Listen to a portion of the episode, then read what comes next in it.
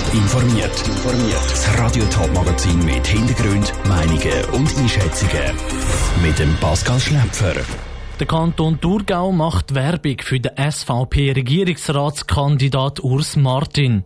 Und der mutmaßliche Seefeldmörder muss sich vor dem Bezirksgericht Zürich verantworten.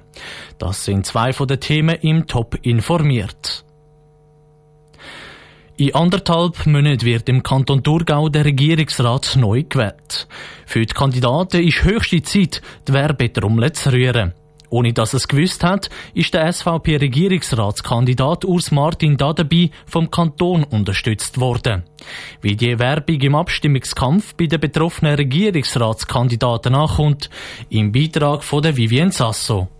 Auf der offiziellen Webseite vom Kanton Thurgau ist ein Bild von allen bisherigen Regierungsratskandidaten als Werbung für die Wahlen vom 15. März. Und rechts oben auf dem Bild ist der Name von einem der neuen Kandidaten gestanden, der vom SVP-Politiker Urs Martin. Nebst ihm kandidieren aber auch die Grünen Karin Betrisee und der GLP-Politiker Ueli Fisch. Er ist von dieser unausgewogenen Werbung gar nicht begeistert. Ich bin ziemlich erstaunt gewesen, wenn nicht sogar schockiert, als ich das gesehen habe, gestorben. Rein zufällig habe ich es gemerkt und das geht natürlich gar nicht. Gemeinsame Wahlwerbung mit einem neuen Kandidat auf der Seite vom Kanton Thurgau, das ist ein absolutes No-Go. Auf Twitter hat er im Kanton Thurgau die unausgewogene Werbung vorgeworfen. Mittlerweile hat der Kanton die Werbung ab der Seite genommen. Somit ist das Thema für den Ueli Fisch eigentlich gegessen, auch wenn ihn das natürlich enttäuscht hat. Der Urs Martin selber hat von dem Ganzen gar nichts mitbekommen. Er freut sich aber, dass der jetzige Regierungsrat offensichtlich hinter ihm steht. Das ist ein Vertrauensbeweis. Dann muss man sagen, dass die Werbung wirklich nicht sehr glücklich war. Sie ist ja darum auch wieder entfernt worden. Aber schließlich muss man auch sagen, dass es viel wichtigere Themen im Kanton Thurgau gibt als jetzt das. Der Kanton Thurgau selber hat inzwischen auf den Tweet von Ueli Fisch geantwortet. Der Kanton entschuldigt sich. Er findet die Reklamation berechtigt und hat die Wahlwerbung darum offline genommen. Die Karin Betrisee ist für ein Interview zwar nicht zur Verfügung gestanden, hat gegenüber Radio Top aber gesagt, dass sie die Werbung vom Kanton auch völlig daneben findet. Ein Beitrag von der Vivienne Sasso. Die Wahlwerbung ist knapp zwei Wochen online gewesen. Es ist eine Szene wie aus einem Actionfilm. Zwei Männer lernen sich im Gefängnis kennen und schmieden den Plan, wie sie ausbrechen können. Was wie ein gutes Drehbuch tönt, ist tatsächlich so passiert. Einer von den beiden Häftlingen hat Freigang und ist abgehauen. Später schreibt er einen Drohbrief an den Zürcher Kantonsrat. Wenn er meinen Kollegen nicht rauslöst, dann töte ich jeden Tag eine Person. Ist das Ultimatum abgelaufen, geht ein Mann mit einem Messer bewaffnet auf die Straße und tötet eine Person im Zürcher Seefeld. Heute muss Bezirksgericht Zürich über den Fall entscheiden. Celine Greising, du bist dabei bei den Verhandlungen. Was sagt der Anklagte zu dem Mordvorwürfen? Der angeklagte Mordtäter ist in Begleitung von zwei Polizisten in Zivil in den Saal geführt worden. Er hat einen blauen Anzug angehabt und auch eine starke Präsenz gezeigt. Er ist bei der Befragung mehrheitlich geständig gewesen. Er gesteht den Mord von 2016 mit ruhigen und direkten Worten. Er bestreitet aber, weitere Taten geplant zu haben, wie ihm das die Staatsanwaltschaft vorwirft. Während der Verhandlung hat er konsequent in eine Richtung gestartet und keinen einzigen Gesichtsmuskel verzogen. Die Staatsanwaltschaft die ist aber fest davon überzeugt, dass der angeklagte Haupttäter noch mehr Leute hat umbringen so habe er den Kantonsrat Zürich dazu erpressen, dass sein Kollege eben doch noch frei kommt.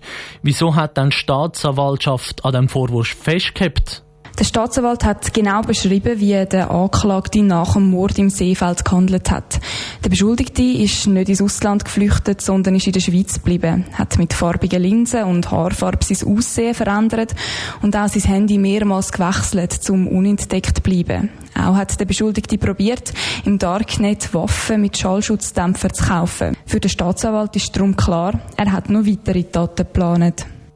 Danke, Selin Greising. Der zweite Anklagte und mutmaßlich Kompliz hat vor Gericht nicht aussagen. Am Nachmittag geht ein Prozess mit dem Plädoyer der Verteidiger weiter. Radio Top berichtet weiterhin laufend. Die Zürcher Kantonalbank will sich ihre Jubiläumsseilbahn über den Zürichsee nicht nehmen lassen. Das Baurekursgericht hat den Gestaltungsplan der ZKB im Dezember aber abgelehnt. Wie die Kantonalbank heute Morgen bekannt gibt, ziehen sie das jetzt vor das Verwaltungsgericht weiter. Niki Stettler. Es soll ein Geschenk an die Bevölkerung sein. Zeilbar vom Mythen bis in Chinagarten. Bis das Baurekursgericht letzten Dezember den Plan der ZKB einen Strich durch die Rechnung gemacht hat. Das Gericht hat nämlich den Gestaltungsplan abgelehnt. Trotzdem bleibt die ZKB dran und zieht der Fall jetzt vor das Verwaltungsgericht. Der Rolf Rufer, Projektleiter der Zürichbahn, sagt, es gehe nicht nur darum, der ZKB ein Denkmal zu setzen.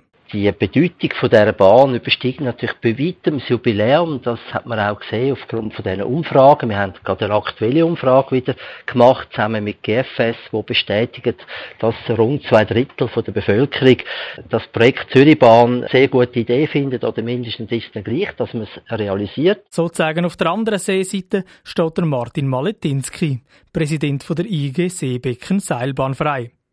Er sagt, auch wenn es gut gemeint sei, rechtlich sei es schwierig, so eine Bahn zu bauen. Das Hauptargument, und das hat mir schon im Vorfeld zu, der, zu dem Urteil mehrere Juristen bestätigt, das Hauptargument ist, dass es für so eine Anlage einen Eintrag im kantonalen Richtplan bräuchte und das ist da nicht erfüllt. Und das hat auch das Baurekursgericht eigentlich als Hauptargument für die Aufhebung vom Gestaltungsplan gebracht. Für den Martin Maletinski gibt es aber nicht nur rechtliche Argumente dagegen. Auch das Landschaftsbild leidet darunter. Ja, also das Hauptargument ist ein extrem wertvoller, attraktiver Erholungsraum im Zentrum der Stadt einerseits verkleinert und andererseits entwertet wird. Ich rede da konkret von der, vom Strandbad Mütege und auf der anderen Seite von der Blatterwiese. Trotz der schwierigen Ausgangslage ist der Rolf Rufer zuversichtlich, dass die Seilbahn nachkommt. Das bringt natürlich neben der Verbindung von beiden Seeseiten äh, auch für Zürich Tourismus, für die Stadt, aber auch für die Bevölkerung eine Attraktion, indem man natürlich die einmalige Landschaft im Seebecken ganz anders wird können erleben bei so einer Fahrt über den See. Eigentlich hätte die Bahn schon in diesem Sommer sollen über den See schweben Wegen der Rechtsstreitigkeiten wird das aber wahrscheinlich nicht der Fall sein. Niki Stettler hat berichtet. Die umstrittene Seilbahn würde schon zwischen 50 und 80 Millionen Franken kosten. Top informiert, auch als Podcast. Mehr Informationen gibt's auf toponline.ch.